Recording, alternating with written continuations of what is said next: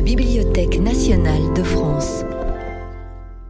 Dans le cadre du cycle de conférences consacrées aux autrices oubliées de l'histoire littéraire, Laure Limongi présente Hélène Bessette.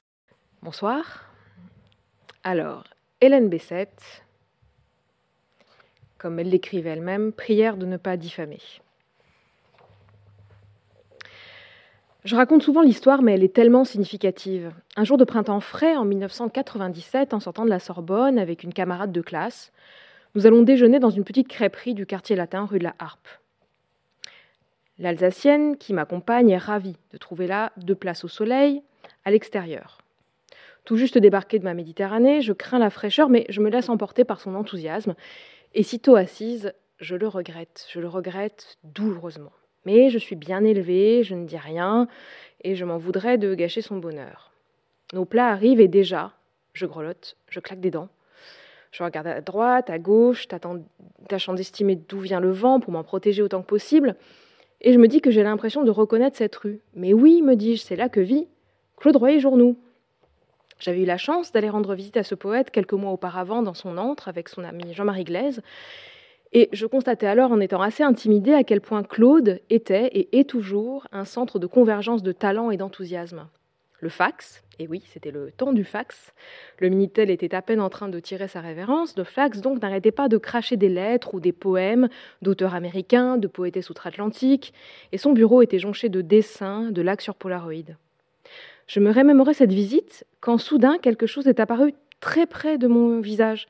Je l'ai saisi par réflexe, surprise, c'était un livre, un livre de la collection blanche des éditions Gallimard, à la couverture toute lustrée par le temps. N'avez-vous pas froid? d'Hélène Bessette. C'était plus qu'à propos, donc. Et cela confirmait que Claude Royer-Journoux habitait bien non seulement rue de la Harpe, mais juste au-dessus de la petite crêperie. Discret dans sa générosité comme à son habitude, il n'est pas apparu à la fenêtre et a laissé retomber le fil de pêche. Donc j'avais 21 ans, et je me retrouvais avec un livre d'Hélène Bessette entre les mains. Claude Roy-Journaux m'en avait déjà parlé à l'époque, et cela a duré fort longtemps. Il rachetait des cartons entiers de livres d'Hélène Bessette et les offrait à tour de bras, scandalisé du silence dans lequel était tenue cette autrice qu'il considérait comme majeure, se disant que ça allait finir par mordre, que son travail de libraire sauvage et gratuit, sa ténacité à dire Hélène Bessette, Hélène Bessette, connaissez-vous Hélène Bessette, mais lisez Hélène Bessette, allait finir par payer. L'hameçon me convenait apparemment, puisque presque dix ans plus tard, Devenue éditrice, j'ai décidé de lancer sur les flots du monde littéraire ma collection L'Orly aux éditions Léo Cher, avec la parution d'un inédit d'Hélène Bessette, Le bonheur de la nuit, alors qu'elle était toujours aussi inconnue, quoique pour une bande d'irréductibles plus qu'essentielle. Mais pourquoi diable un silence si total? Alors qu'Hélène Bessette a publié 14 livres aux éditions Gallimard entre 1953 et 1973 a reçu le prix Caz, a été plusieurs fois sur les listes du prix Goncourt et célébré par d'illustres écrivains.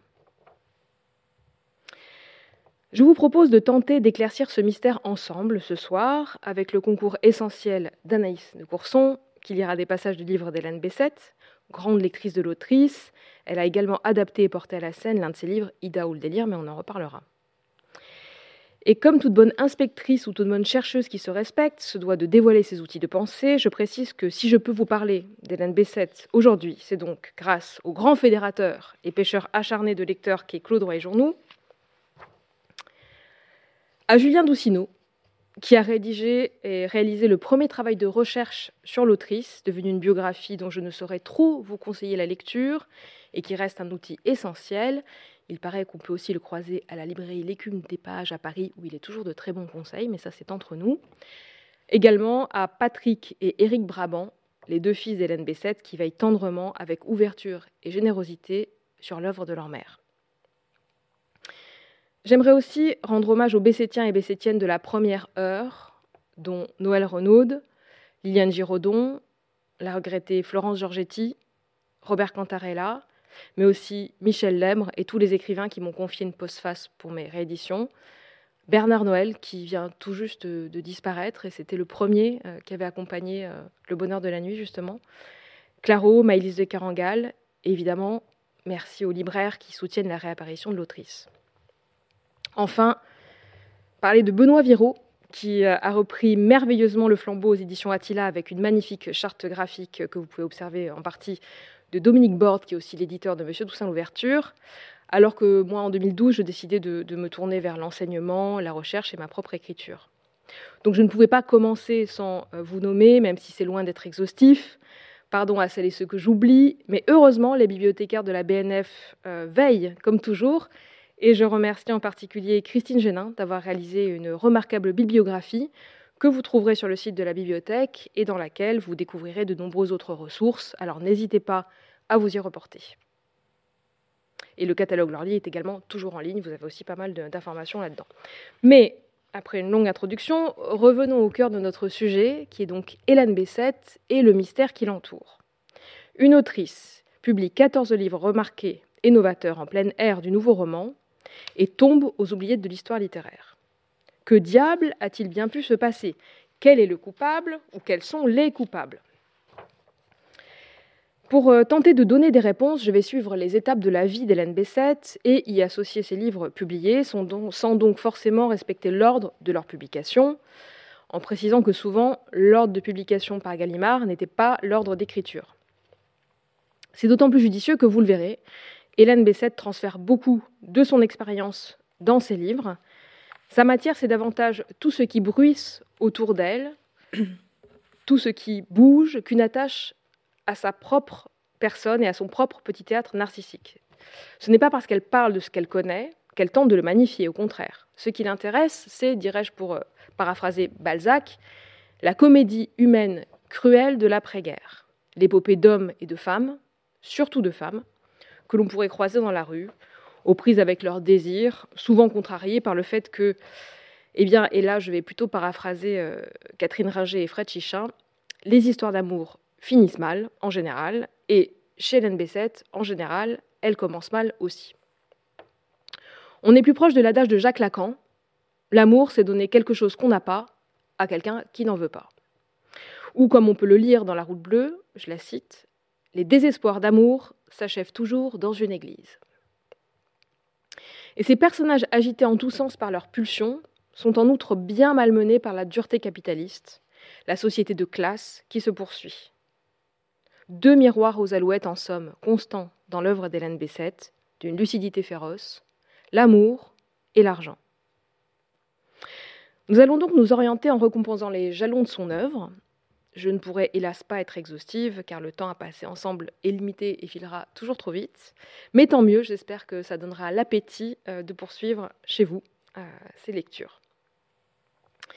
Et pour commencer, le début de son autobiographie, rédigée fort tard, dans les années 90, 1990, et qui n'a pas été publiée de son vivant, On ne vit que deux fois, mais fort récemment, en 2018, chez Attila. Alors vous allez voir que le ton en est assez différent du reste de son œuvre. Euh, c'est une mise au point cinglante après une vie de combat et une vingtaine d'années dans l'ombre et la misère. Mégalomane et de portée minime, J'écris un petit livre sur moi-même, disons proportionnel à la petitesse de mon esprit et de la production littéraire qui m'a été accordée.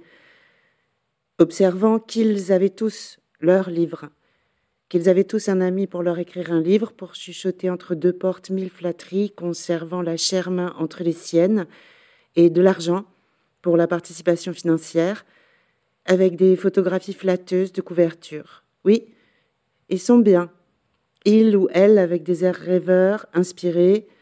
Ils paraissent si sympathiques, louchant un peu quelquefois à cause du génie. Les dames ont le museau fin de Colette ou la gueule épaisse de Virginia Woolf. Aussi, j'ai demandé au poète Alain Bosquet, accessible, serviable, de me faire un petit livre. J'avais publié un certain nombre de romans à l'époque et il me semblait que j'étais autant que tous. Ce en quoi je me trompais. C'était une grossière erreur de ma part. Je ne suis pas autant qu'eux, et je ne mérite pas un petit livre.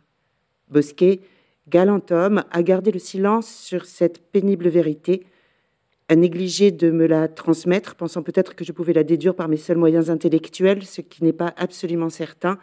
Ou que déduisez-vous? Je déduis que ma demande était impolie.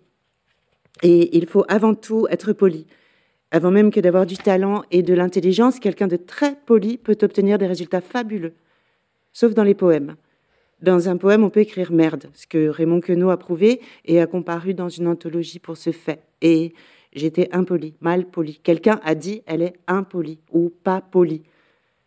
Le petit livre en aucun cas ne se demande, sollicite. C'est comme la Légion d'honneur, ça ne se demande pas. Aussi, je n'ai pas eu le petit livre et j'étais ennuyée. Les années ont passé et je n'avais toujours pas le petit livre. Il est vrai que pour avoir un petit livre, il faut avoir un nombre énorme de qualité, 200 à 250 pages de qualité pour tout dire, c'est beaucoup. J'avais immédiatement montré que je n'atteindrais pas les 200 pages. J'étais impolie, par voie de conséquence peu sympathique, on me faisait la grâce du pas du tout, vulgaire en quelque sorte, le bon gros potier mortel, pas véniel du tout. Et d'où vient-elle? Et d'où vient-elle? Très exactement de loin, puisque j'avais quitté le bout du monde pour Saint-Germain-des-Prés, et on peut le noter, d'où vient-elle? Réponse, du pôle sud. Puis, pas modeste pour un sou, de surcroît. Il semble qu'il n'y ait pas de contraire à modeste. Immodeste, par exemple, c'est peu employé. Puis à Saint-Germain-des-Prés, tout le monde est modeste. C'est une obligation. Ne pas avoir cette qualité de tout premier ordre d'une nécessité évidente, douloureuse, pour attendre, attendre, les chuchotements tendres, me conduisait au suicide, et ce n'est pas une plaisanterie spirituelle de ce quartier spirituel, attendre la Légion d'honneur, l'Académie française, le petit livre, le bureau grassement rétribué pour faire quoi tous ceux qu'on regarde entrer, passer devant, pourquoi les plus solides flancheraient dans la position respectueuse de l'attente aux paroles suaves. Et après vous. Hélène Bessette raconte qu'elle est née obscurément étrange adverbe sans lumière ni presque d'espoir, le 31 août 1918 à Levallois-Perret, d'une mère parfumeuse bien nommée Rose et d'un père chauffeur de taxi évanescent, un milieu modeste donc. Omniprésence et omnipotence d'une mère qui a usé de bien des subterfuges pour contrarier sa carrière littéraire. Après une enfance entre Paris, le sud de la France et la Sarthe, Hélène Bessette devient interne à l'école primaire supérieure de Mamers et intègre à l'âge de 16 ans l'école normale d'institutrice d'Alençon. C'est déjà une féroce lectrice qui se nourrit de Céline, d'Annunzio, Colette, avant de découvrir Paul Valéry, Claudel, Mauriac, Peggy, Gide, Proust. Elle excelle dans toutes les matières, mais semble déjà peu adepte de l'obéissance spontanée. La discipline imposée lui paraît inepte, et les perspectives professionnelles qui lui sont offertes, à vrai dire, peu séduisantes. Ce qui lui plaît, c'est de se perdre à longueur de journée dans ses lectures, et d'écrire dans son journal, écrire, écrire encore, mais aussi écrire de la poésie. Elle commence même un roman. Il y a là dans ce travail de lire, d'écrire, d'écrire encore, et puis de lire encore et d'écrire, quelque chose qui l'attire comme une flamme. Problème, c'est sa mère, Rose, qui se brûle à la lecture de ces pages, s'effraie de son ton très libre, voire coupant, jugé cynique, n'y voit que des problèmes potentiels, une énergie qui n'a rien de féminin et peut-être des signes annonciateurs de dépravation. Nous sommes dans les années 1935. À cette époque, une femme n'existe qu'à travers son père, en l'occurrence il est absent, ou son mari, pas encore trouvé pour Hélène Bessette. L'enfant non légitime est une abomination dont on doit absolument se prémunir. Dès qu'une femme fait un micro-pas de côté hors du chemin tracé, on lui brandit l'enfant catastrophe. La femme ne pourra voter qu'en 1945. Avant 1965, une femme ne peut travailler sans l'accord de son mari, ni ouvrir de compte en banque à son nom propre. Alors, au milieu des années 30, le seul désir de la mère d'Hélène Bessette, qui se bat elle-même sans le père de sa fille, c'est que celle-ci ait une situation convenable, une vie convenable. Apparemment, pour elle, préférer l'écriture de prose étrange au suivi docile d'études qui mèneront à une vie tranquille, rémunératrice, eh bien, ce n'est guère convenable. Elle alerte donc un médecin, apparemment aussi déconcerté que la mère par le style de la toute jeune femme, car il lui conseille d'arrêter d'écrire des romans, comme un siècle auparavant on déconseillait à Emma Bovary d'en lire. Sur le moment, la jeune Hélène s'exécute, mais dans un cas comme dans l'autre, l'attrait de la littérature sera le plus fort. Elle aimerait bien poursuivre ses études supérieures, peut-être même faire un doctorat de littérature, ne pas se retrouver dans l'arène d'une classe où elle s'ennuierait, elle le sait. Mais sa mère l'inscrit au concours en précisant sur le dossier euh, donc d'inscription qu'elle a rapidement besoin de gagner sa vie. Et c'est décidé, ce sera direction la sagesse et l'ennui. Enfin, croit-on alors En attendant, elle se retrouve en classe de maternelle à Tourouvre, dans l'Orne, et tombe amoureuse d'un futur pasteur du même âge qu'elle, René Brabant. Il se marie en 1939 et partage alors un idéal évangélique tissé de vertu, vœux de pauvreté et prêche. Après un passage à Paris puis dans le Nord, le pasteur René Brabant est envoyé évangéliser la Nouvelle-Calédonie, rejoint ensuite par sa jeune épouse et leurs deux enfants en bas âge, Éric, qui a 5 ans, et Patrick, qui n'a que 15 jours quand ils embarquent, son frère, sa mère et lui, pour la Nouvelle-Calédonie. Là-bas, c'est, comme elle l'écrit euh, dans la grande balade, l'embarquement pour l'étrange, comme le montrent certaines photos d'ailleurs d'elle de l'époque surexposée. Hélène Bessette n'a pas encore 30 ans, écrit avec son mari le journal de propagande protestante Évangile Sud, dans lequel elle publie un roman en feuilleton qui s'appelle Marie des oublis, première œuvre diffusée dans laquelle on peut déjà reconnaître l'autrice en devenir, ainsi qu'un prénom de personnage qu'elle reprendra ensuite, Ida.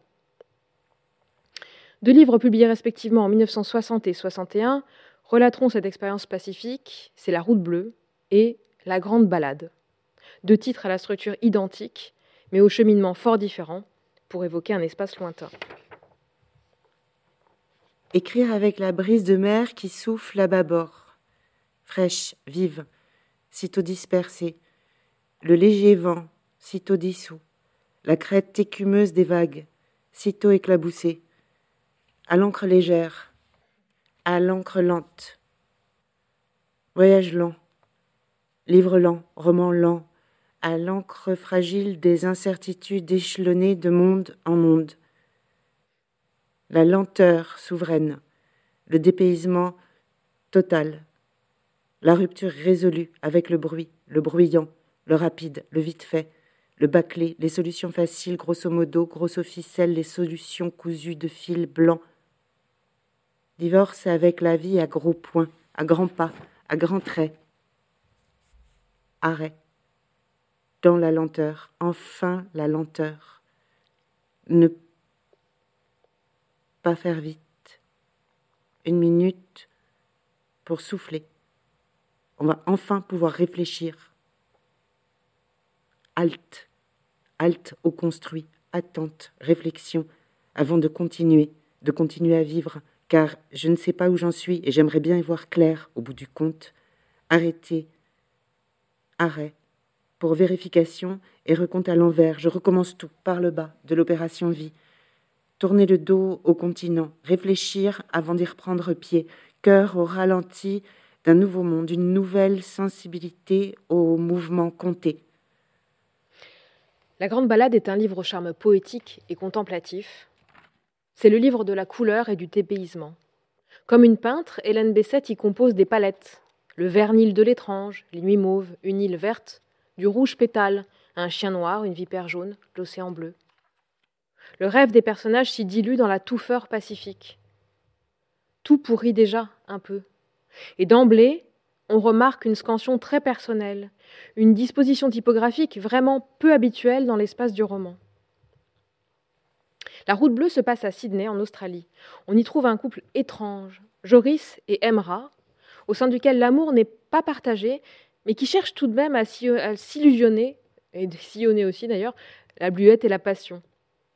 Joris est peut-être hérité du prénom de l'écrivain du siècle précédent, euh, disparu en 1907, Joris Carl Huysmans, qui, après une verne réaliste, pessimiste que ne réunirait pas Bessette, s'est adonné à un symbolisme luxuriant et a évoqué la conversion au catholicisme dans En route.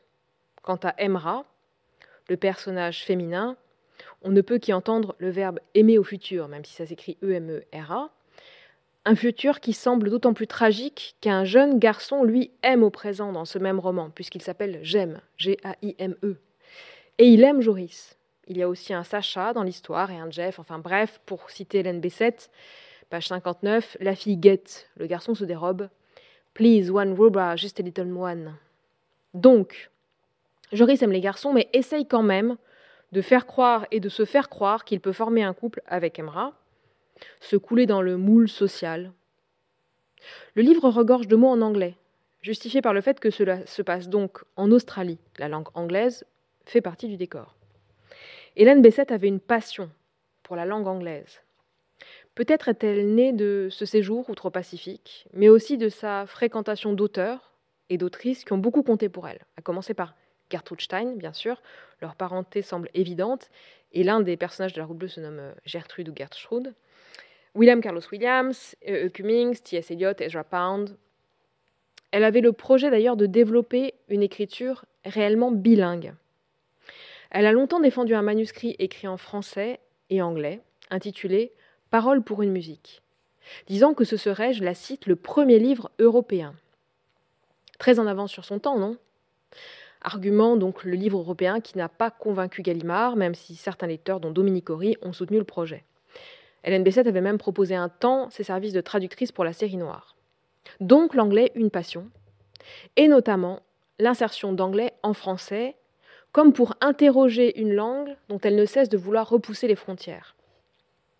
Et dans La Route bleue, un usage sensuel de ces sonorités pour faire ressentir la cruauté d'un amour non partagé. D'un côté, l'anglais emmène ailleurs, c'est celui des chansons, Somebody Love Somebody, Anybody Get a Love, ou du mot lovely. De l'autre, le français ramène à une sécheresse de sentiments. Bouteille, murmure Joris. Mais non, ce n'est pas de l'anglais, c'est un mot. Un mot d'amour, le mot d'amour de moi, Joris. C'est un mot qui remplace amour. Car je ne dirai jamais d'amour. Mais je peux dire bouteille, bouteille, chante Joris. C'est le mot d'amour qui est dans mon cœur. Chez Hélène Bessette, dès l'oreille de son travail, on remarque la fluidité des amours, aussi bien hétérosexuels qu'homosexuels, comme en témoigne l'hésitation douloureuse de Joris, qu'on a déjà souligné, ou dans un livre euh, dont on parlera plus tard, Materna, les penchants lesbiens de certains personnages. La représentation de personnages homosexuels semble couler de source, ce que l'on ne saurait évidemment trop louer, tout en remarquant l'aspect révolutionnaire et sans doute à bien des égards et pour beaucoup de gens scandaleux euh, dans la France conservatrice des années 50 et 60. Car cette fluidité simple des attachements sans souci de genre, mais évidemment pas euh, sans complications amoureuses, on s'en doute, est redoublée par une écriture d'une grande sensualité. Citons à nouveau un bref passage de La Route bleue. Il fait un geste imperceptible de la main pour la frôler au passage, et elle vient, toute prête, toute chaude, toute vivante, toute palpitante. C'est cette approche directe du désir qui lui sera, entre autres choses, reprochée dans Les Petites Lecoques. On en reparlera. Car Hélène Bessette est et reste irréductiblement libre. Elle ne milite pas pour un féminisme radical ou la défense de l'homosexualité. Elle n'est soutenue par aucun groupe, aucun cercle. Quelques personnalités la défendent, certes, mais elle ne cherche pas à se faire des amis. Non, elle est libre, solitaire, et sans doute cet aspect de franc-tireur est-il pour beaucoup dans euh, sa disparition, et pour certains, il est surtout incompréhensible et insupportable. Nous parlons d'une Hélène Bessette qui est toujours, à cette période de sa vie, réchauffée par le soleil pacifique, en pleine mission évangélisatrice avec son pasteur de Marie, mais sans doute déjà, Dieu vacille de son piédestal ou bien il a déjà disparu. En tout cas, à l'évidence, les personnages sont les jouets d'un destin cruel, agités comme des pantins, bien loin de leurs idéaux d'amour et d'accomplissement. Et qui tire les ficelles Qui se fait démiurge Eh bien, l'autrice. C'est elle qui ose tout, prenant la place du Créateur pour décider du sort de ses créatures. On l'a évoqué en citant la sursignifiance euh, des prénoms choisis, donc de Emra au futur désespéré à Jem, qui a le bonheur d'aimer au présent. Ailleurs, les héroïnes s'appellent Aimée ou Désira. Et dans la grande balade, des énoncés métatextuels ne cessent de rappeler l'artificialité de l'espace dont nos yeux dévorent les lignes, la toute-puissance de l'autrice qui crée, modèle et agite ses personnages. Hélène Bessette veut qu'on soit sûr de son pouvoir. Elle l'explique très nettement au lecteur dans La Route bleue. Joris savait que sa vie, je la cite, hein, Joris savait que sa vie était faite de demi-pages et de grands cahiers vides. Il savait que leur amour, il n'écrirait jamais que la demi-page. La peau des personnages est de papier, et c'est Hélène Bessette qui le transforme, ce papier, en tempérament, en conflit, souffrance, fuite, mensonge, rabibochage, déception. L'ethnologue Maurice Lénart remarque les écrits d'Hélène Bessette dans Évangile Sud, et à son retour en France, il les fait passer à Michel Léris, donc l'écrivain, qui lui-même les fait lire à Raymond Queneau. En 1949, Hélène Bessette revient en France, divorcée, avec son aîné, Éric, euh, son plus jeune fils Patrick ayant été confié à son père. Elle a d'abord fait un détour par l'Australie afin de reprendre des forces après une fausse couche. En 1963, paraîtra le roman épistolaire N'avez-vous pas froid? C'est le même donc, qui m'est arrivé via un fil de pêche, dans lequel elle transpose le drame de sa séparation. Je me rends compte en écrivant ces pages que Yves Mestralet, le talentueux graphiste et éditeur euh, des éditions Mémo avec Christine Moreau, donc Yves Mestralet qui a réalisé la couverture que je vous montre euh, de la version Lorly de ce livre, a très subtilement représenté une gomme, un repentir, et que cela m'évoque évidemment les gommes de Robrier, dont nous allons reparler dans quelques minutes. Si le roman épistolaire existe depuis longtemps, euh, l'originalité de celui-ci, c'est que n'apparaissent que les lettres du mari, qui s'appelle G dans le livre, celles de sa femme, bientôt ex-femme, Dora, ne sont pas montrées. Comme dans plusieurs livres d'Hélène Bessette, il y a ainsi un effacement de la femme protagoniste qui semble traduire à travers ce procédé extrême, violent même, son aliénation au sein du commerce amoureux, donc la femme aliénée au mariage et un mari pas forcément fiable, voire carrément infidèle, mais aussi euh, aliénation à la société, on l'a déjà évoqué, la femme est bien peu indépendante hein, dans cette, euh, cette France-là, des années 50 et 60, mais aussi aliénation économique dont n'a cessé de souffrir Hélène Bessette, s'arrangeant la souveraineté d'écrire alors qu'elle n'est ni bourgeoise, ni rentière, ni entretenue. Le tarif, la disparition. Disparition des personnages, comme Dora, dont on n'entend pas la voix, et dont le seul portrait est donc dressé par son mari, partial et en plein désamour disparition de l'autrice, qui, quelle que soit sa ténacité à écrire, écrire, écrire encore, ne sera qu'une ombre fantomatique dans le monde des lettres avant de retomber dans l'anonymat. Mais revenons au tout début des années 50 et au retour d'Hélène Bessette en France. Elle se retrouve institutrice à Roubaix, la vie est rude, mais la passion de l'écriture l'habite et habite ses journées. Elle va écrire cinq livres en quatre ans. En 1952, elle envoie des manuscrits chez Gallimard et au Seuil, Francis Janson du Seuil lui répond, intrigué et intéressé, mais c'est bien avec Gallimard qu'elle signe un contrat en décembre de la même année, alors qu'elle avait aussi un rendez-vous au Seuil le même jour pour finaliser un accord.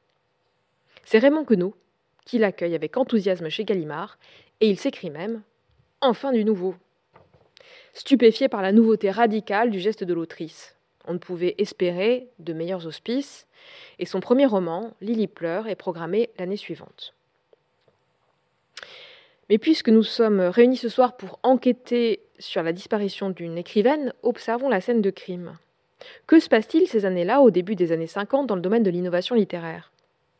La même année que le premier roman d'Hélène Bessette, Lily pleure, paraît chez le même éditeur, donc Alimar, Les Petits Chevaux de Tarquinia de Marguerite Duras, son cinquième livre, souvent classé d'ailleurs dans, dans ce qu'on appellera dès 1955 le nouveau roman. Toujours en 1953 aux éditions de Minuit, celui d'Alain Rombrier, que j'ai évoqué tout à l'heure, Les Gommes. Alain Rombrier qui deviendra l'un des théoriciens et ardents défenseurs du nouveau roman, puisqu'il le théorisera dix ans plus tard dans Pour un nouveau roman.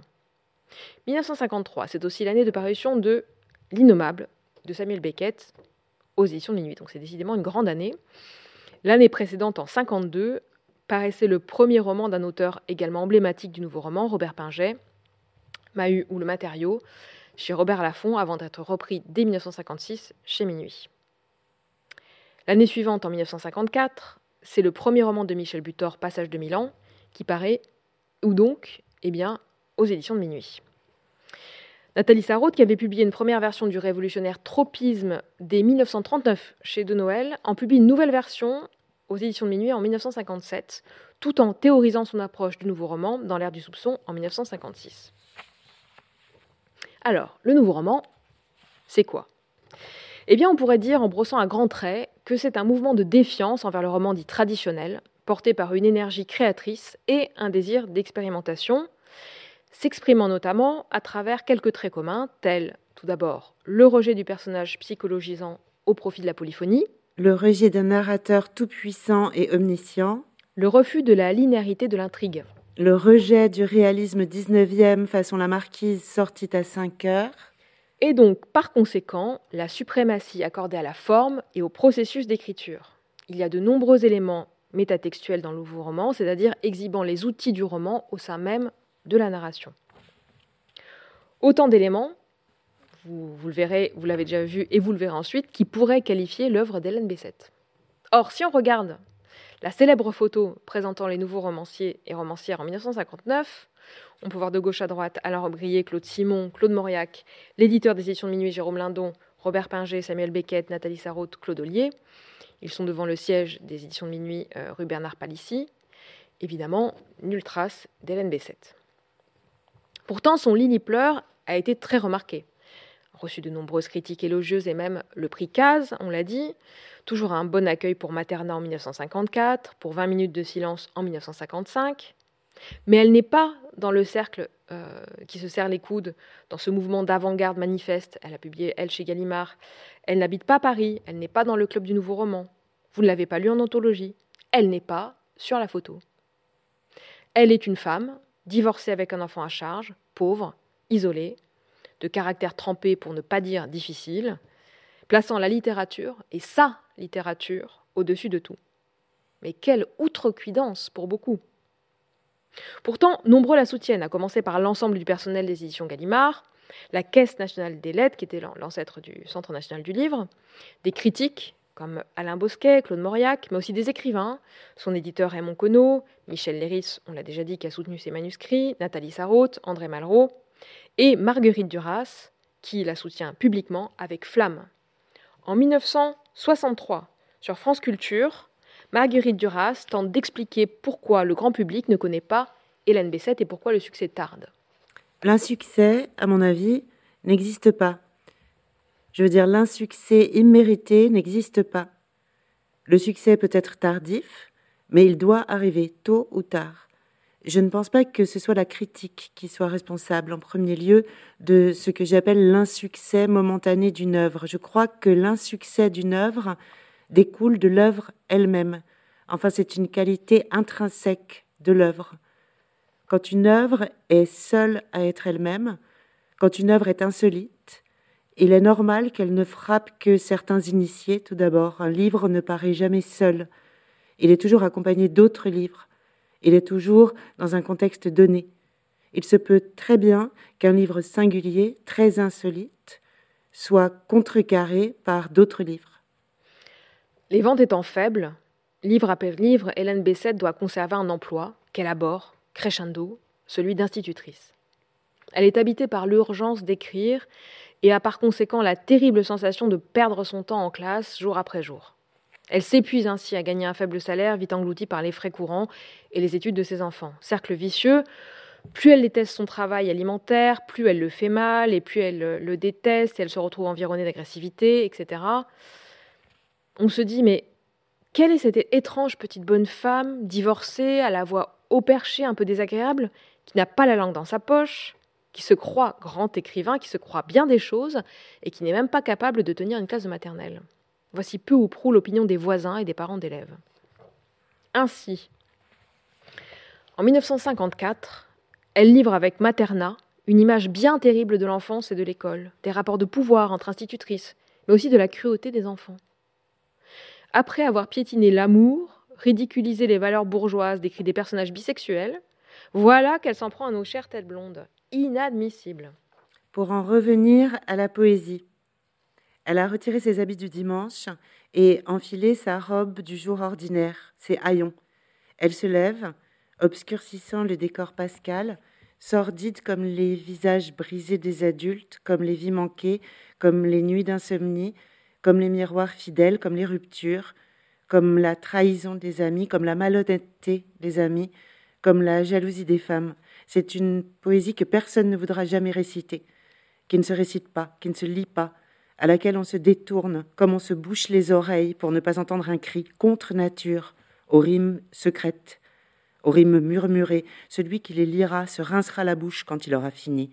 C'est la poésie du A dans la cour aux mille obstacles, Utérus, prépuce, coccyx, anus, pubis, water, sexe, excrément, urine, WC, vater, double WC, très rouge, chair, secrète, caresse, furtive, recherche obscure, accouplement, exhibition, jeu, obscène, satisfaction intime, contemplation, regard qui se dérobe, amour permis, amour non permis, homosexuel, lesbienne, curiosité perverse, main désirée, main acceptée, main attendue, visage fautif, pris en faute, pubis, anus, prépuce, coccyx, les plus calmes jouent à se prendre la température avec un bâton. Mais les artistes sont venus avec leurs pinceaux en pétales de rose pour effacer les amours désaxés, Marcel se lève pour réciter. Fille sur le dos, jambes écartées, enlacement, main nerveuse, Marcel s'est mis à parler. Il a un visage, il n'a plus deux sexes, ni même un. Il a deux yeux, un front large et dur. Il récite. Quand je serai grand. Quand je serai grand. J'ai vu un crapaud. C'est gentil les crapauds. J'ai vu une grenouille. C'est gentil les grenouilles. Quand je serai grand. J'ai vu un éléphant. Ça ne fait pas de mal un éléphant. J'ai vu un lion. C'était un lion très gentil. Il souriait. Et il parlait. Il ne mordait pas, il n'avait pas faim. Quand je serai grand, j'ai vu la mer. À la mer, il y a des coquillages. Je ramasse des coquillages. Maman les fait cuire. Quand je serai grand, quand j'ai vu des bateaux, j'ai peur d'aller en bateau. Quand je serai grand, j'ai vu des abricots, je te donnerai des abricots. J'ai vu des fraises, je te donnerai des fraises. J'ai vu des groseilles, je te donnerai des groseilles. Quand je serai grand, je mangerai beaucoup. Je mange plus qu'une femme. Je suis plus fort qu'une femme. Je suis fort quand je serai grand. Je conduirai les autos de course. J'achèterai une moto quand je serai grand. Je me marierai avec une femme quand je serai grand. Je ne ferai plus de saleté avec mon truc. Ça fait de la peine à Jésus qui est photographié chez moi avec des larmes et c'est du sang. Je le sais quand je serai grand. Loin d'une image angélique, idéalisée de l'enfance, la description de l'antichambre de la violence, des rapports de pouvoir, de la dichotomie homme-femme, évidemment au profit des hommes, et des compromissions.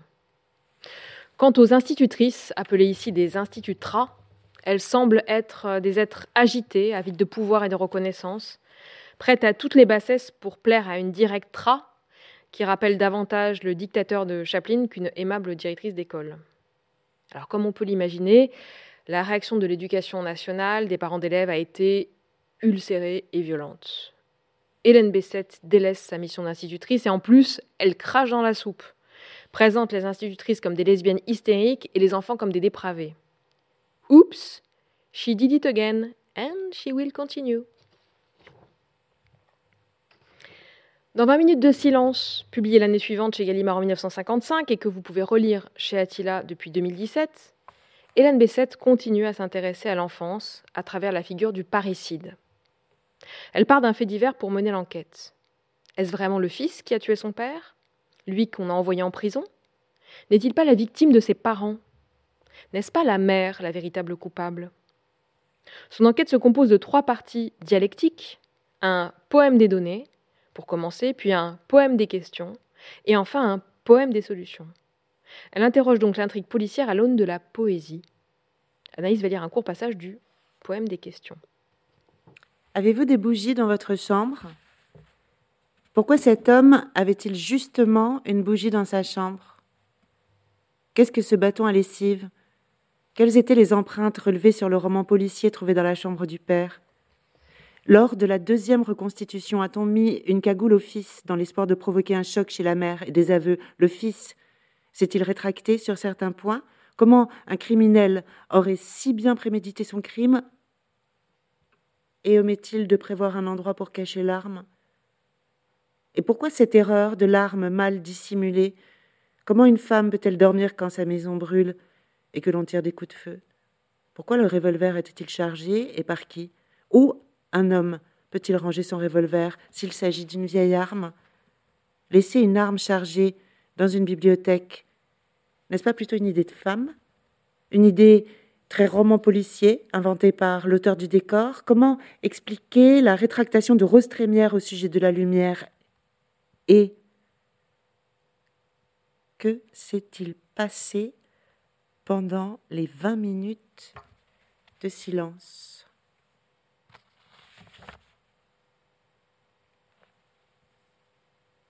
Je ne sais rien. Nous ne savons rien. Dans cette affaire, personne ne sait rien. Celui qui sait quelque chose se tait, comme moi, l'enfant. L'enfant ne parle pas, et il ne parlera pas. Il a certainement de bonnes raisons pour se taire.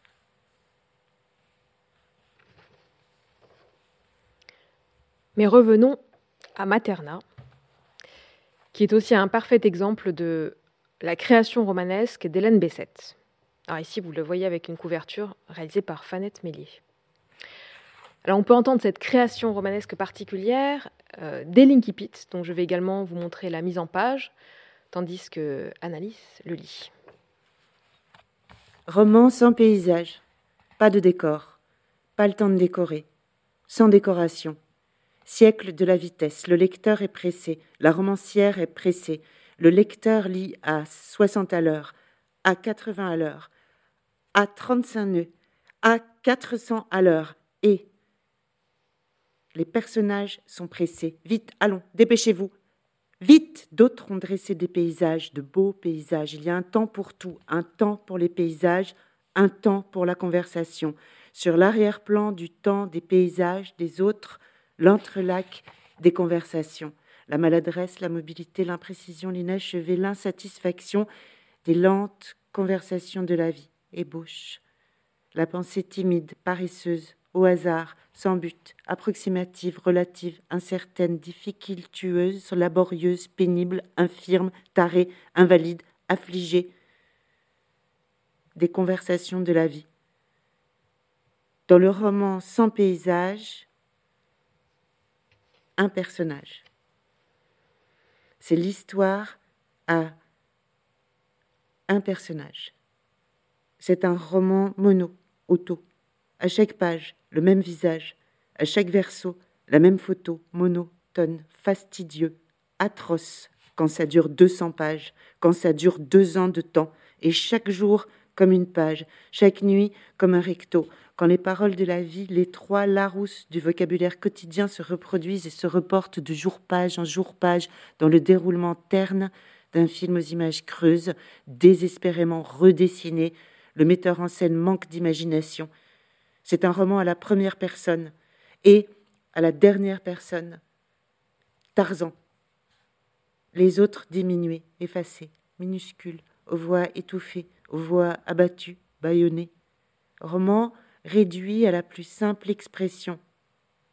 Pas de paysage et un personnage. Vous allez mal, hurle l'éditeur qui néglige son expression influencée par le jargon de la jeune littérature. Vous allez mal. Vous poussez la fainéantise un peu loin. Et comment vous y prenez-vous pour écrire? Je n'y comprends rien. Quelles sont vos intentions? Je n'ai pas d'intention, pleure l'auteur et séchant ses larmes, procédons par association d'idées. J'écris chaque mot qui vient avec la finale du précédent ou chaque début de pensée avec la finale de la précédente. Et vous allez loin comme ça, hurle l'éditeur récalcitrant. Lorsque vous écrivez des romans, on fait comme on peut, pleure l'auteur. Allons, ne pleurez pas, dit le marchand, subitement adouci. Et quand vous aurez fait fortune avec vos romans, nous nous marierons. Ok? Dac, répond la romancière qui sourit à travers ses larmes. Et c'est pour moi la seule façon d'obtenir l'édition. C'est le premier mariage du roman. Il est le fruit d'une erreur de raisonnement. Mais l'éditeur ne paraît pas entendre, car il lit le manuscrit à toute pompe. Materna. Le A est important car l'enfance est le A de la vie. C'est pourquoi on écrit materna. C'est pourquoi les héroïnes s'appellent Britta, Grita, Gemina, Yola, Piera, Mona, Lisa. Le A domine. Le livre parle en A. Histoire sans homme, histoire de femme, dans l'eau des bouches déformées des femmes. Le A comme une feuille morte entraînée. Il est le A de la vie, l'image ramollie des femmes dans l'eau pâle de leur vie quotidienne et dans le jeu des clartés fades, le A brillant, le A debout, le A vivant, le A de la vie, les femmes au cœur attiédi, mais dans ce cœur, le A rouge, le A de la vie, les femmes au visage illuminé par le A de la vie qui ne s'éteindra pas. Mais que reste-t-il si quelqu'un coupe le courant Allumons le A. Si elle ne fait donc pas partie du club du nouveau roman, Hélène Bessette crée ce qu'elle appelle le roman poétique. Elle l'incarne et le théorise particulièrement dans un manifeste de théorie littéraire nommé Le Résumé. Oui, elle aussi, elle a écrit son pour un nouveau roman ou son air du soupçon. Mais l'essai n'a pas été publié au moment de son écriture par un éditeur, elle l'avait imprimé à ses frais, porté par ce qu'elle avait nommé dès 1956 le gang du roman poétique, dit le GRP, sans doute pour répondre à son isolement. Le gang du roman poétique devait notamment être l'éditeur d'une revue, donc fédérée, mais Hélène Bessette manquait trop cruellement de moyens pour pouvoir communiquer, donc recevoir des textes, réaliser un travail d'édition, imprimer, distribuer. La revue devait publier le texte d'une cinquantaine de feuillets dactylographiés d'un seul auteur ou autrice par numéro. Le premier et seul euh, numéro finalement paru est donc le résumé. Ce résumé, théorie littéraire d'Hélène Bessette, a été, outre l'édition par l'autrice en 1969, donc fort peu diffusé, donc vous voyez ici une couverture qui avait été publiée par IF, donc réédité par la revue IF euh, tout d'abord en 2007, puis par mes soins chez Lorly à la suite du roman Ida ou le délire, avec une présentation de Julien Doucineau en 2009. Dans ce résumé, Hélène Bessette fait un constat un peu triste d'un monde littéraire éreinté par deux guerres, un temps d'individualisme, j'arrive même pas à le dire, et de désespoir, c'est d'ailleurs le titre d'un de ses chapitres, Le désespoir. Un temps d'éclipse du cœur, pour reprendre l'une de ses expressions. Elle y manifeste une haute opinion de la littérature et ne craint pas de dire ce qu'elle pense euh, du journalisme et des romans à la mode. On se doute qu'elle n'en pense pas forcément toujours du bien.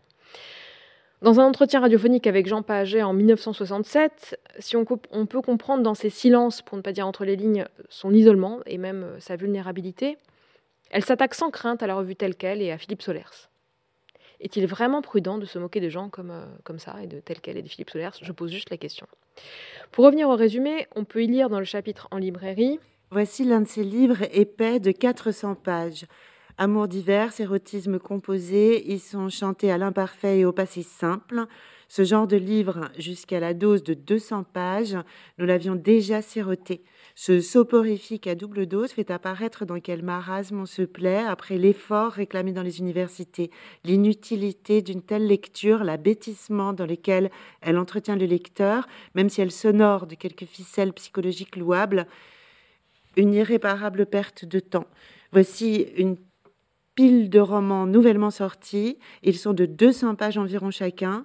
La phrase du deuxième continue la phrase du premier, la phrase du troisième la poursuit et le dernier l'achève. L'intrigue sensiblement la même à chaque étage, les sujets agités sensiblement les mêmes, la vie intérieure ressassée, seuls changent les noms de personnages, Louise devient Christiane, puis Madeleine, puis Simone, Jean devient Pierre, puis René, puis Lucien. Nous avons plus que notre content des amants et des maîtresses. Le progrès est-il vraiment d'en faire 400 pages au lieu de 200 Hélène Bessette clame dans le neuvième chapitre de son résumé qu'il faut lire les poètes et fait le constat suivant dans son 25e chapitre nommé Manifeste. La littérature a 50 ans de retard sur la peinture, l'architecture et la musique. Les autres arts n'hésitent pas à employer des matériaux nouveaux. Pourquoi la littérature ne se dégagerait-elle pas de la littérature, de la tradition littéraire? La vague intellectuelle a pétrifié ce qui par essence est vivant, l'art et son mouvement. L'art nécessairement destiné aux transformations, qu'une forme dite poétique entre dans l'écriture d'un livre est dans la marche logique de l'évolution littéraire. Une réflexion d'avant-garde qui rejoint dans les mêmes années celle d'un Bernard Heitzig, inventeur en France de la poésie sonore avec euh, Henri Chopin, qui en représente un autre courant. Bernard Heitzig avait, dans les années 50, autant de griefs envers la poésie de son époque qu'Hélène Bessette envers le roman, et s'étonnait également du dynamisme inventif de la musique et des arts plastiques au regard de ce qu'il jugeait être un immobilisme compassé de la poésie. Pour lui, la poésie se devait de s'ancrer dans la vie, dans le quotidien, dans l'histoire, et avec la commercialisation des enregistreurs Evox, il développa une œuvre de poésie sonore. Selon un raisonnement équivalent, Hélène Bessette, quant à elle, crée donc le roman poétique, je précise qu'elle a également réalisé des œuvres plastiques et pas mal expérimenté dans le domaine du son avec son fils Eric, musicien. Nous n'avons pas le temps d'en parler, mais c'est un espace d'expérimentation fondamental qui bruisse dans ses pages. Vous avez observé cette théorie littéraire incarnée, notamment dans l'incipit de Materna, où l'on remarque tout d'abord une scansion particulière de la phrase, souvent essoufflée, avec des ruptures de rythme très musicales, un usage de la répétition qui tend donc à la poésie, la spatialisation du texte sur la page, à la fois musicale, agissant comme une sorte de partition, et plastique, l'usage de majuscules pour accentuer ou notifier le cri, mais aussi l'omniprésence de voix, et bien sûr dans Materna ce A omniprésent qui signe la tonalité du livre. A initial basculé en lettre finale pour mieux dire la force originelle, puissante et irréductible du féminin. Ce roman poétique, avec ses règles déstabilisant donc la linéarité considérée comme lénifiante du roman traditionnel, on le retrouvera avec des degrés divers et des variations dans tous les livres bessétiens. Avec un autre élément clé qu'on a déjà suggéré, l'autrice me semble à la recherche, si ce n'est d'une vérité, du moins d'un authentique. Elle fustige le mensonge et les faux semblants. Elle l'écrit dans le résumé. La littérature authentique, que ce soit dans les pays totalitaires ou dans les pays capitalistes, est éternellement muselée et persécutée, le mercantilisme n'ayant d'égal que les interdits de n'importe quel fascisme. Ou encore un auteur authentique ne peut être suivi par la foule des lecteurs, ne peut pas toujours être suivi par la foule des intellectuels et ne peut être suivi souvent que par les intelligents qui, malheureusement, ne font pas foule. Se pose alors la question de subsister et de faire de son œuvre dans des conditions difficiles. Par voie de conséquence, il y a beaucoup d'elle et de ce qui l'entoure dans ces livres, tout simplement parce que c'est un moyen de dire le vrai. On l'a déjà évoqué et on y reviendra. Force est donc de constater qu'Hélène Bessette est très douée pour se faire des ennemis. Elle ne fait pas partie du nouveau roman, ce qui lui ôte autant d'alliés éventuels. Elle égratigne un peu tout le monde dans son manifeste littéraire, a l'air de considérer euh, sur France Culture Solers comme un jeune homme qui s'amuse un petit peu de rien et qui ferait mieux de faire autre chose. Bref, elle est non seulement seule, mais cible. Et cible facile. Pas d'argent pour la soutenir, pas d'armes cachées. Elle n'a pour elle que son engagement littéraire sans faille. J'oserais dire qu'il a remplacé pour elle toutefois il est son rapport au monde et sa rédemption.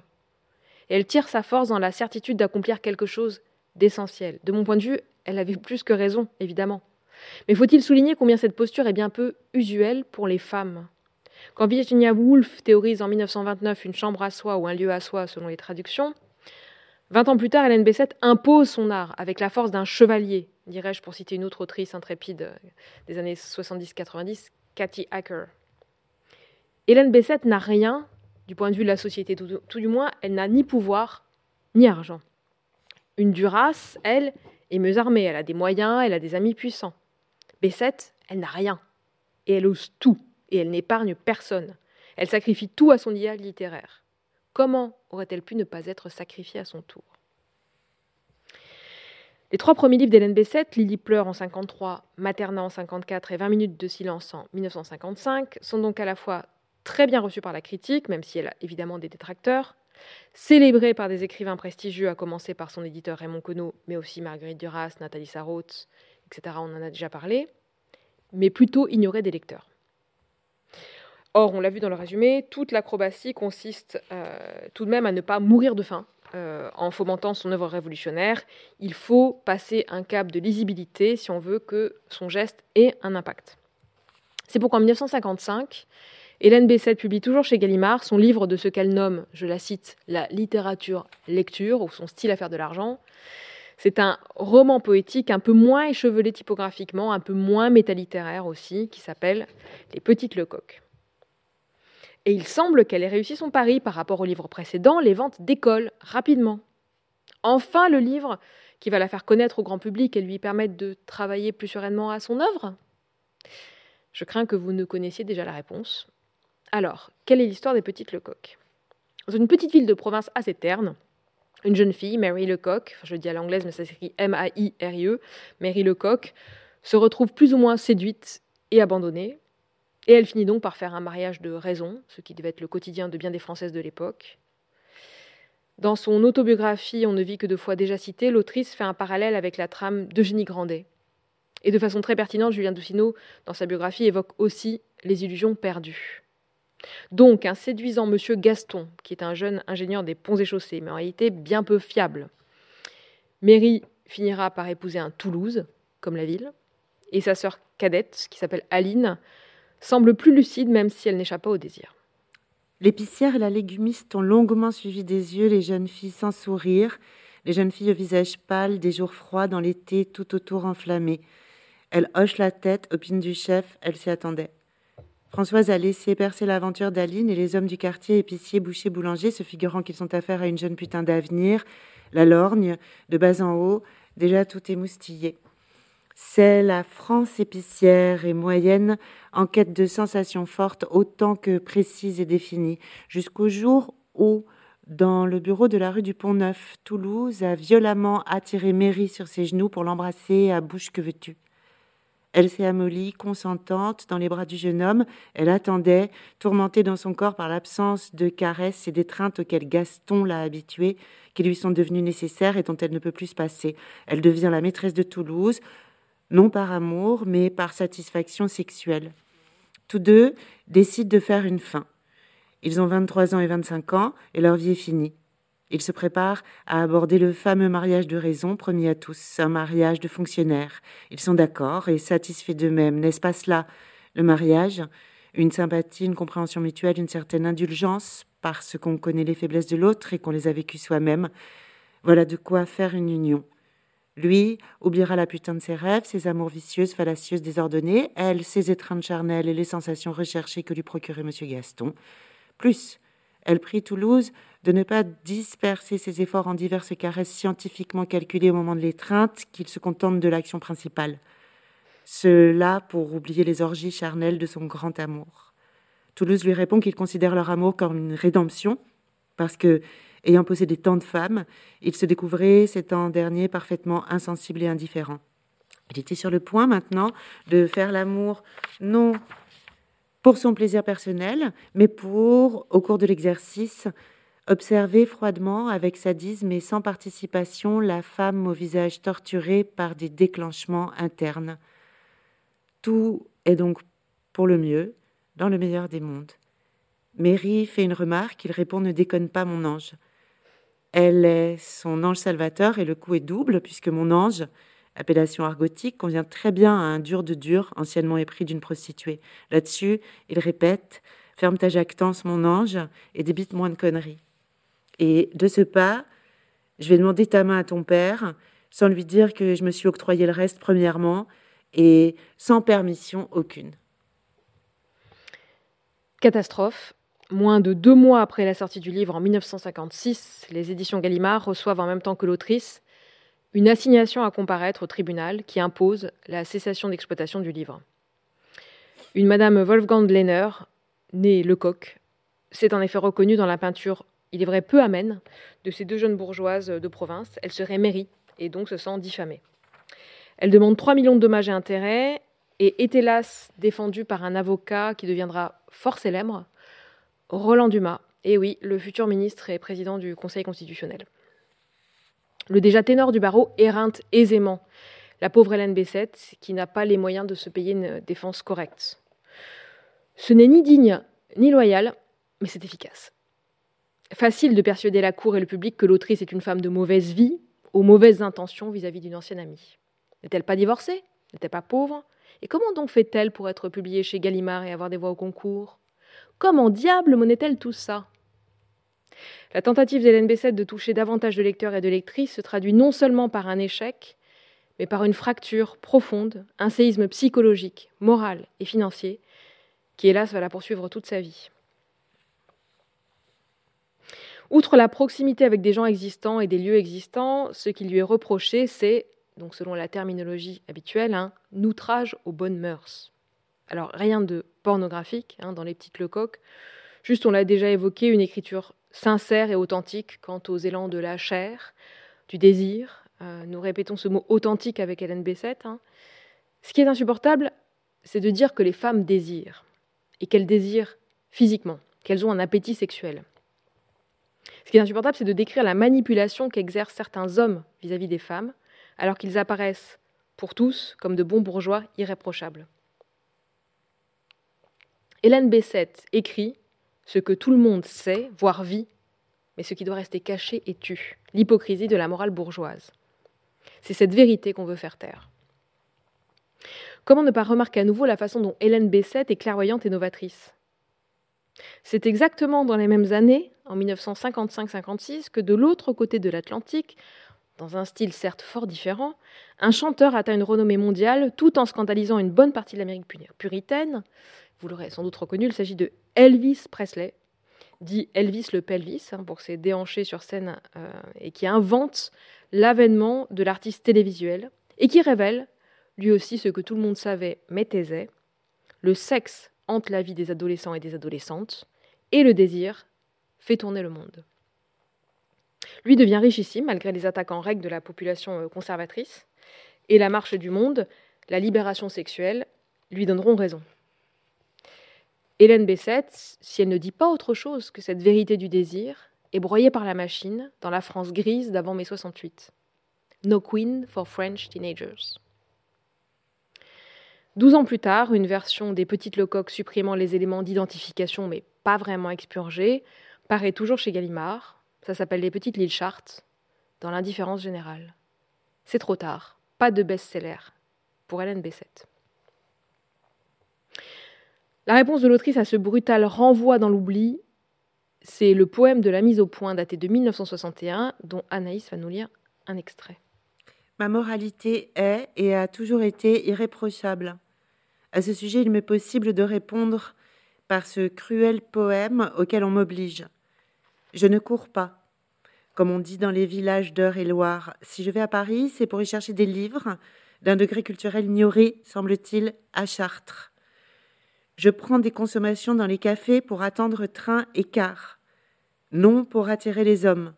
Je ne suis pas sale, ni sur ma personne, ni dans les lieux que j'habite.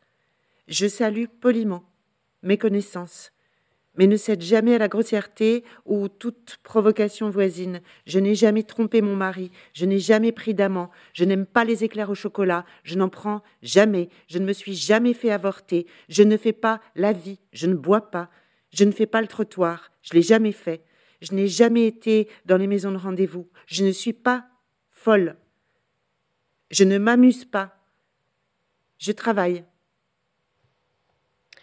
Hélène Bessette est profondément blessée par l'affaire des petites Lecoq, qui l'a ruinée et a terni sa réputation, la rendant persona non grata auprès de l'éducation nationale. Elle, qui avait déjà tendance à se sentir persécutée auparavant, semble développer un véritable trouble mental tissé d'angoisse extrême et de paranoïa. Elle était de caractère difficile, elle se fait à présent parfois insupportable. Et il faut attendre quatre ans pour que paraisse son prochain livre, La Tour. La Tour, publiée en 1959, évoque à nouveau l'amour bourgeois, l'argent, la société de consommation, dans une veine qui n'est pas sans lien avec la pensée de Guy Debord. Puisque la tentative d'écrire un texte plus linéaire, censément plus commercial, s'est soldée par un cataclysme, Hélène Bessette décide de ne plus recommencer et exalte au contraire ses innovations formelles.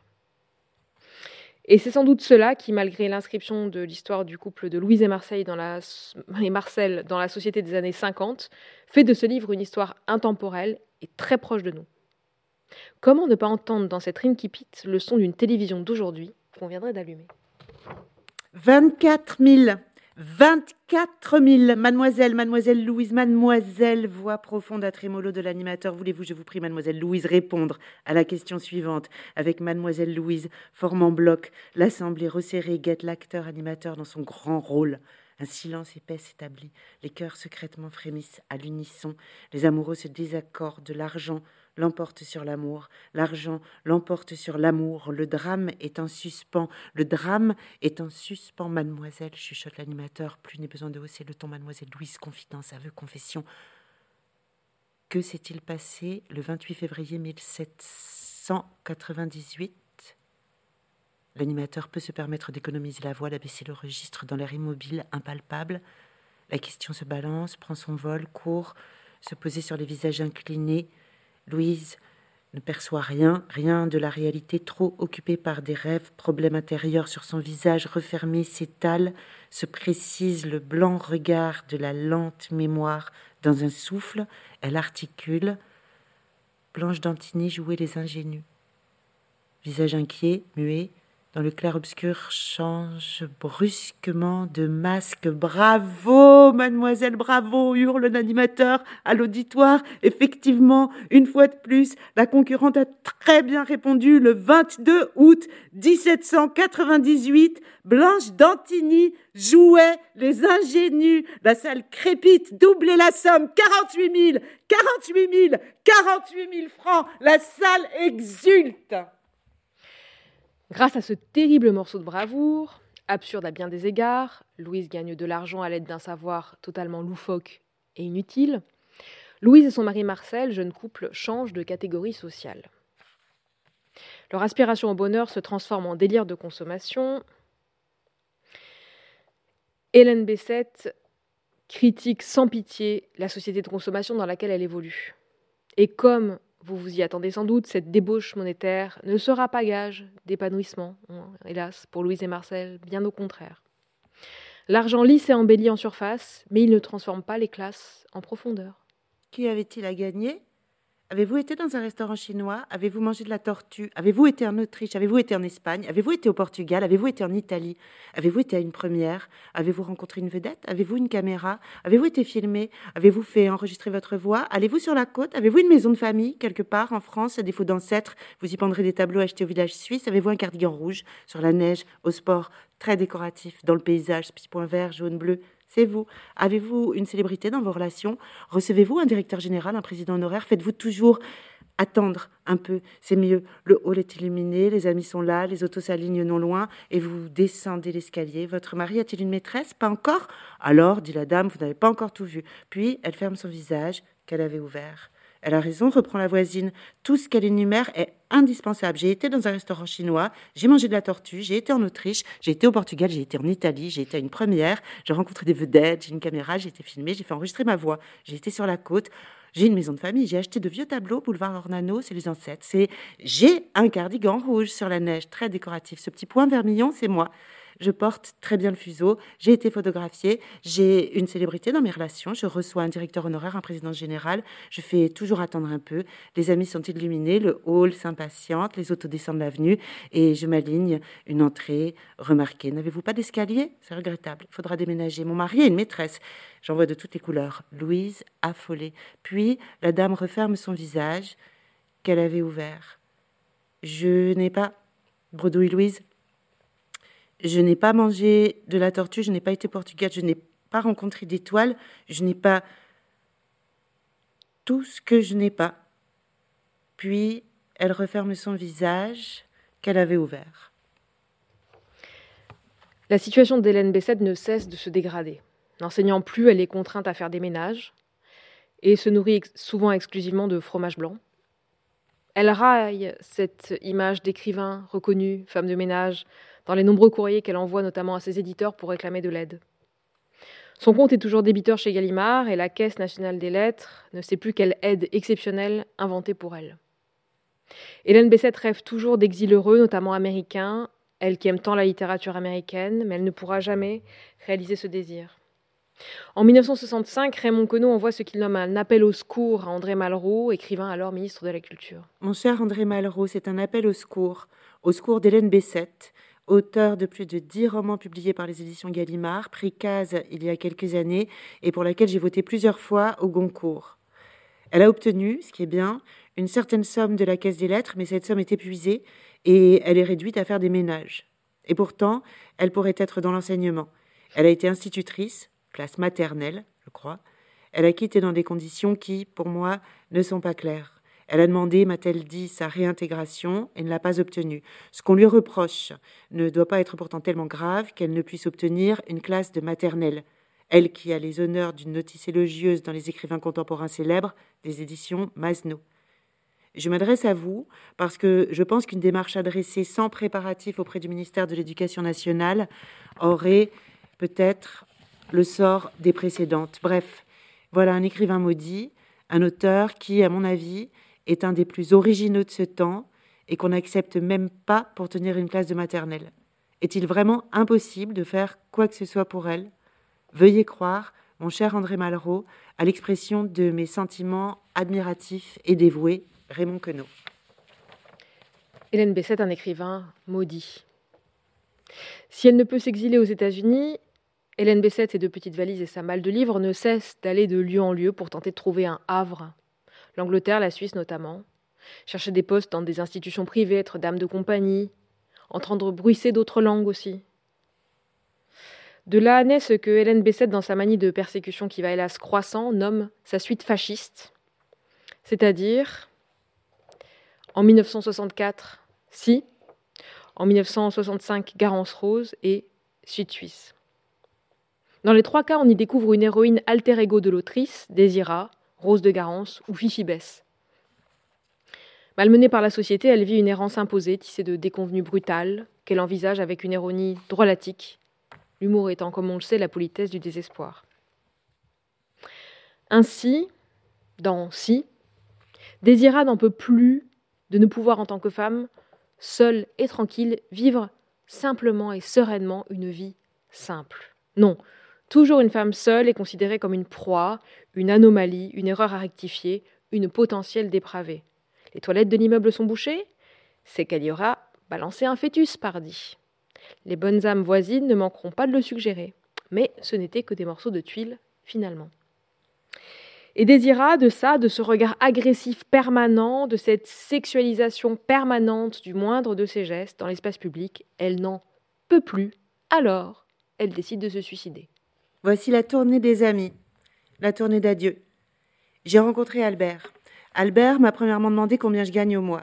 Deuxièmement, il a dit que je ne dois pas aller voir ce film, qui est trop sérieux que lui préfère le comique et que nous ne nous accorderons pas là-dessus. Troisièmement, il m'a envoyé cuire un poulet afin d'évaluer mes aptitudes dans le domaine culinaire. J'aime les œufs brouillés aux tomates et les tartes cerises. J'aime le rouge.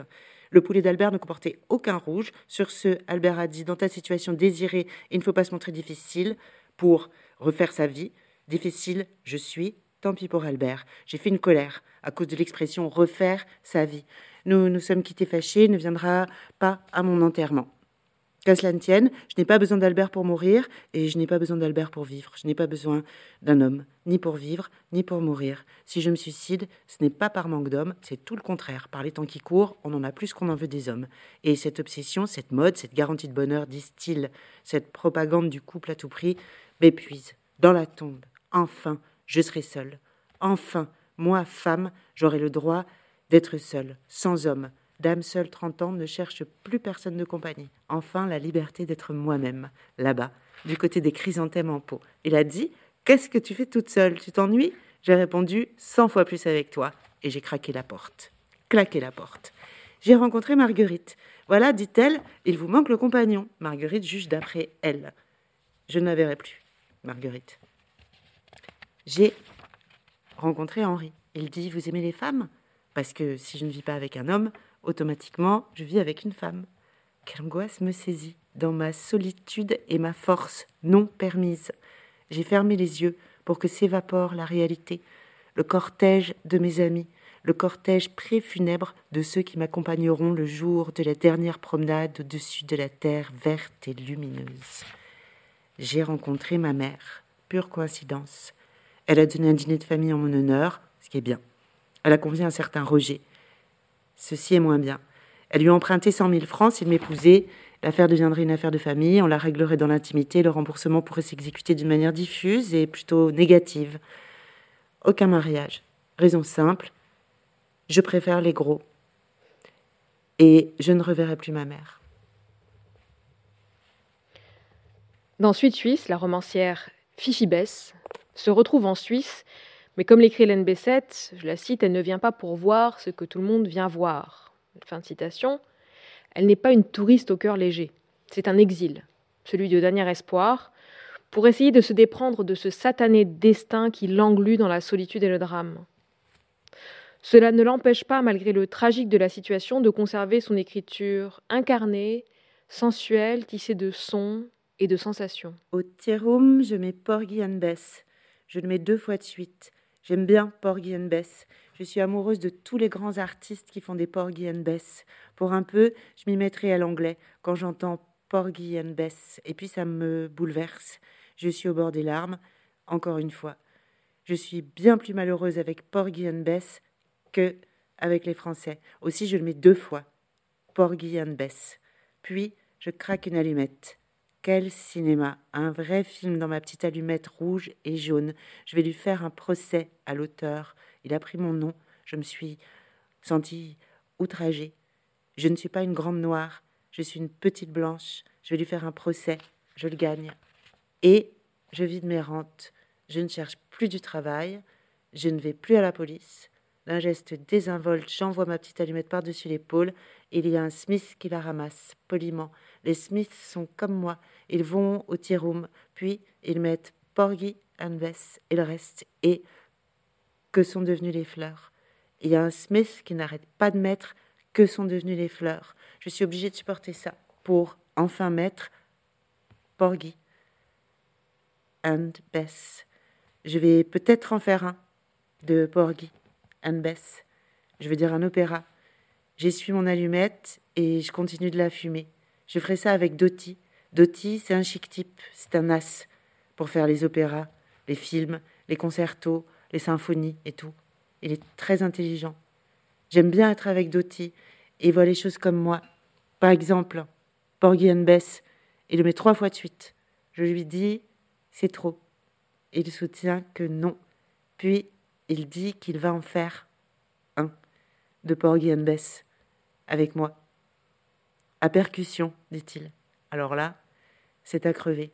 Quand Doty est parti sur la percussion, il faut patienter. Mon allumette, une fois encore, écrit au bleu de sa fumée que le rêve, le rêve opéra est terminé. Car en effet, la Suisse ne sera pas la solution rêvée porte.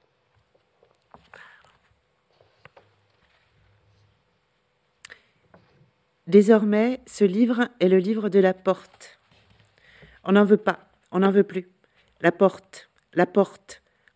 Aussi, je vais me promener pour mieux rêver. Un rêve sans porte. Je commence à en avoir assez des portes. Je vais à Lausanne, me promener. J'aime Lausanne. Quand je serai riche, je reviendrai à Lausanne puisqu'il faut être riche pour venir à Lausanne. Lausanne, c'est la ville riche, avec un lac riche, des maisons riches, avec des jardins riches, avec des tramways riches, avec des contrôleurs, des postiers, des policiers, des facteurs riches et tous vêtus de gris, qui est une couleur riche, avec des journaux riches, des princes riches, riches de tout, et de richissimes américaines dans de richissimes palaces soignés par de richissimes docteurs jugés par de richissimes magistrats, et tout ce monde roule roule dans de richissimes voitures à carrosserie bien ouvragée et matriculée. Je croise de richissimes romanciers, mes collègues, qui ont choisi le Léman pour ne pas payer d'impôts. Je n'ai pas choisi le bord de l'eau.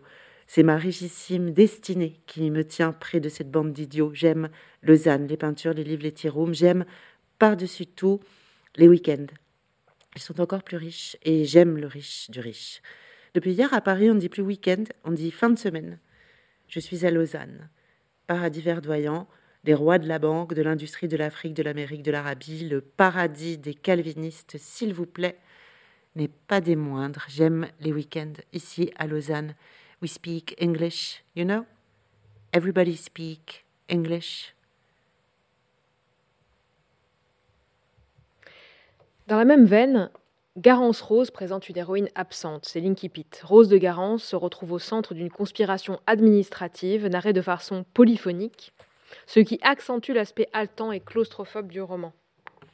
Fragmentaire et exalté, Garance Rose est le récit d'une minutieuse et institutionnelle persécution. Lycée français de Londres, Institut français du Royaume-Uni, Queensbury Place, London Southwest 7, Kelsington 6211. Madame, je vous remercie de votre lettre. Le recrutement des institutrices, Ministère des Affaires étrangères, Quai d'Orsay, Alliance française, Raspail, Solferino, escalier, porte, bureau, guichet, corridor, ascenseur, antichambre, offres alléchantes, Brésil, Amérique du Sud, Indochine, Alliance française, Fédération française de la publicité, Fondé en 1906, Carnot 12 40 Villiers, Monceau, escalier, porte, bureau, guichet, banquette, couloir. Madame, je m'excuse de vous accuser réception de votre lettre du 18 juillet que aujourd'hui ou aujourd'hui seulement le service de placement, the Young Men's Christian Association, Bridgeport, chère Madame de Garance, at this writing it becomes very difficult for anyone, centre social, tel 26 8 50 20 Promenade Saint-Antoine, Geneva, CCPL 761, service de placement, N slash ref D, D, slash 9B. Madame, je m'excuse de n'avoir pas répondu plus tôt à votre lettre. Amsterdam, chère Madame, quelle est exactement votre intention? Pouvez-vous faire le ménage? The British Council, patron, Her Majesty the Queen, Office of the Representative in France, Solferino 8931, référence. Madame Rose de Garance has asked me to write a note to support her application for the post of Resident French and Needlework, Saint George School. Téléphone Ascot 279. Ascot. Chère Madame de Garance, thank you for your letter. I'm sure that you could do the work, but the post is not meant just suitable for a student. Le maire de la ville Seine et Rhône, chevalier de la Légion d'honneur, JPB slash DW, secrétariat général, Madame de Garance, Hôtel de la Paix. J'ai l'honneur de vous accuser réception de votre lettre du 18 courant. Vous sollicitez un emploi de femme de service actuellement aucun poste n'est libre agréé pour le maire, l'adjoint. The First Church of Christ in Pittsfield, Pittsfield, Massachusetts, Ministress, R. William College, rêve, Robert, rêve, Ulrich, souligné. Chère madame, je ne veux pas vous tenir plus longtemps en suspens au sujet de ce que vous me demandez dans votre lettre. Je regrette, voyez, 126 West 16 Street, New York, la radio technique, téléphone INSEE 98928088012. RG slash JC slash 606. Madame, faisant suite à votre demande d'emploi, nous vous prions de vous présenter au fin d'un examen psychotechnique et médical. Washington DC, chère Madame, merci de votre bonne lettre du 21 à laquelle j'ai hâte de répondre. En effet, j'ai reçu une lettre de mademoiselle Evalio qui me parle de vous, malheureusement. Et c'est la période où, les choses ne s'arrangent pas euh, avec ses éditeurs. Euh, pour ne pas dire qu'elles empirent de manière assez dramatique, à tel point que Raymond Queneau finit par lui dire qu'il faut arrêter d'écrire, qu'il ne faut plus écrire, que, voilà. Mais néanmoins, il y a encore un, livre euh, qui est Ida ou le délire, qui achève, pourrait-on dire, la disparition du personnage. Si Rose de Garance était absente, Ida, publiée huit ans plus tard, en 1973, est morte dès le début du roman c'est qu'entre-temps, la situation d'Hélène Bessette ne cesse de se détériorer, financière, peut-être psychologique, mais aussi, donc, je viens de le dire, un relationnel avec son éditeur, puisque c'est effectivement le dernier livre publié euh, chez Gallimard et que Gallimard refuse de la laisser libre de publier ensuite ailleurs. Qui, de toute façon, dans les années 70, oserait publier une autrice maudite et soutenue pendant 14 livres par le tout-puissant Gallimard Ida morte quand le roman commence, écrasée par un camion, sans que l'on sache s'il s'agit d'un accident ou d'un suicide, est incinérée par ses employeurs. Je lui disais toujours Ida, regardez pas vos pieds comme ça. Levez un peu la tête. Pourquoi baissez-vous toujours la tête comme ça? Vos pieds, vous les connaissez, ils ont grandi avec vous. Vous les avez toujours vus, vos pieds. Vos pieds. Pas vrai, Ida? Ce que je vous dis, c'est la pure vérité votre vie bornée par vos énormes pieds. Du combien chaussez-vous? Votre pointure Du combien sec que vous pouvez chausser? Ida, vous ne me l'avez pas encore dit. Quarante-quatre. Du quarante-quatre. Ne vous fâchez pas si je vous dis quarante-deux. 42 fillettes, c'est pour rire. Ne faites pas cette tête-là si je vous parle de vos pieds. Les pieds, ça vaut bien la tête. Est-ce qu'on se passe mieux des pieds que de la tête? Et justement, je vous demande, Ida, pour l'amour du ciel, for God's sake, levez la tête, je vous en prie. Vos pieds n'ont pas besoin de vous pour avancer. Il y a 67 ans, pardon, 66, qu'ils avancent seuls. Levez la tête. Levez la tête. Non, pas trop haut, idiote, complètement idiote. Juste bien, à cette hauteur-là, ni trop haut, ni trop bas. Et Voyez le monde autour de vous, le beau monde, le grand monde. Vous n'avez pas envie de voir. Vous préférez regarder vos pieds, vos orteils tordus, à oignons, à corps, à déformation. Vous préférez le paysage de vos pieds au panorama développé de l'univers. C'est le moment de parler de l'univers quand vous passez votre vie les yeux fixés sur votre 44 léger. Mais comment peut-on parler avec quelqu'un comme vous, Ida? On ne peut rien dire, on ne peut pas vous sortir, vous n'êtes pas sortable, vous foncez tête baissée, tête baissée sur vos sacrés pieds sans rien voir de ce qui est autour de vous et qui mérite d'être vu. Qui mérite d'être vu, bon Dieu, le spectacle, c'est pas ce qui manque.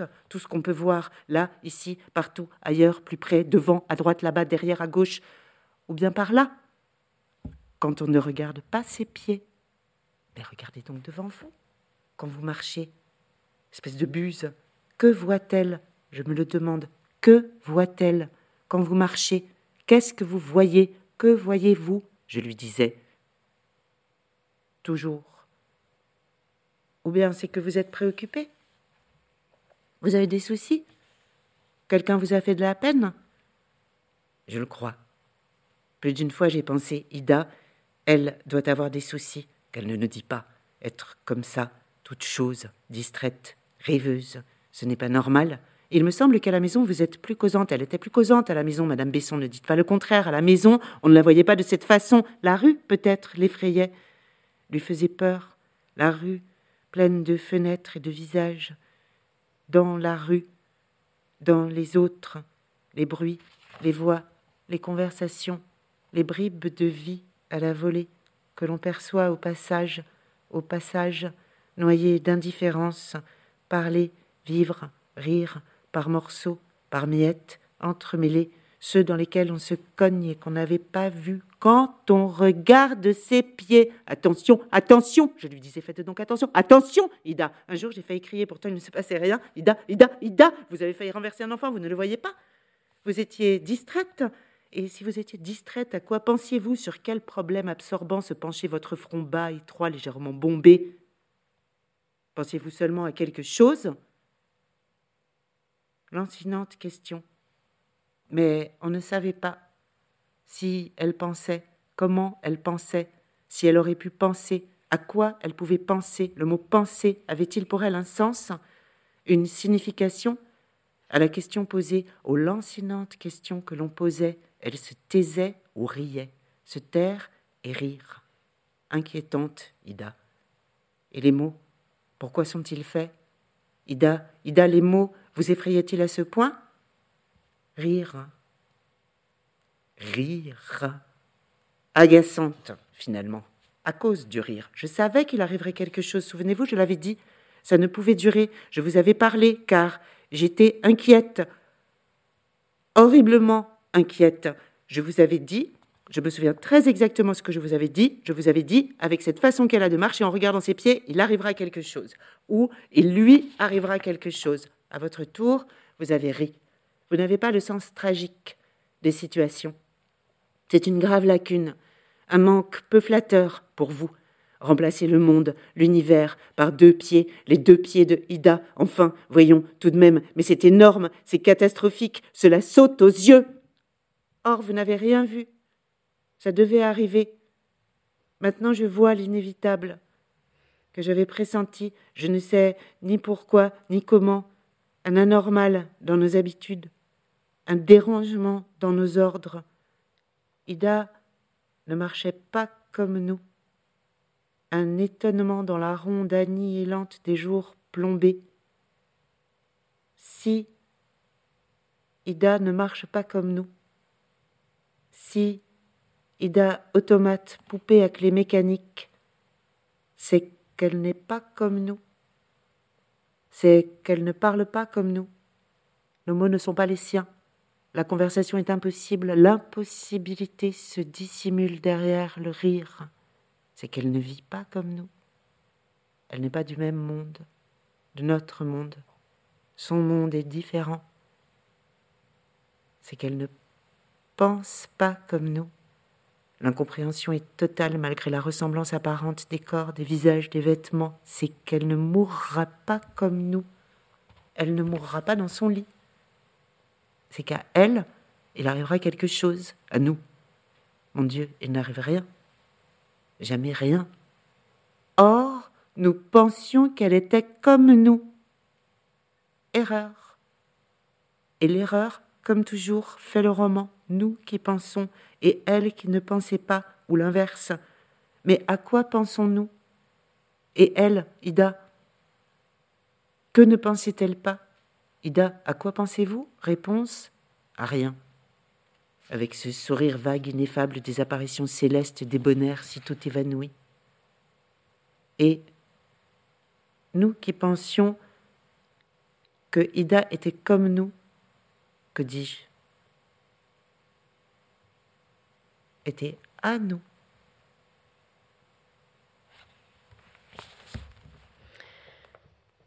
Ainsi le livre se compose-t-il des paroles, des baissons et consorts, les gentils bourgeois pour qui l'existence même de Ida se révèle un mystère.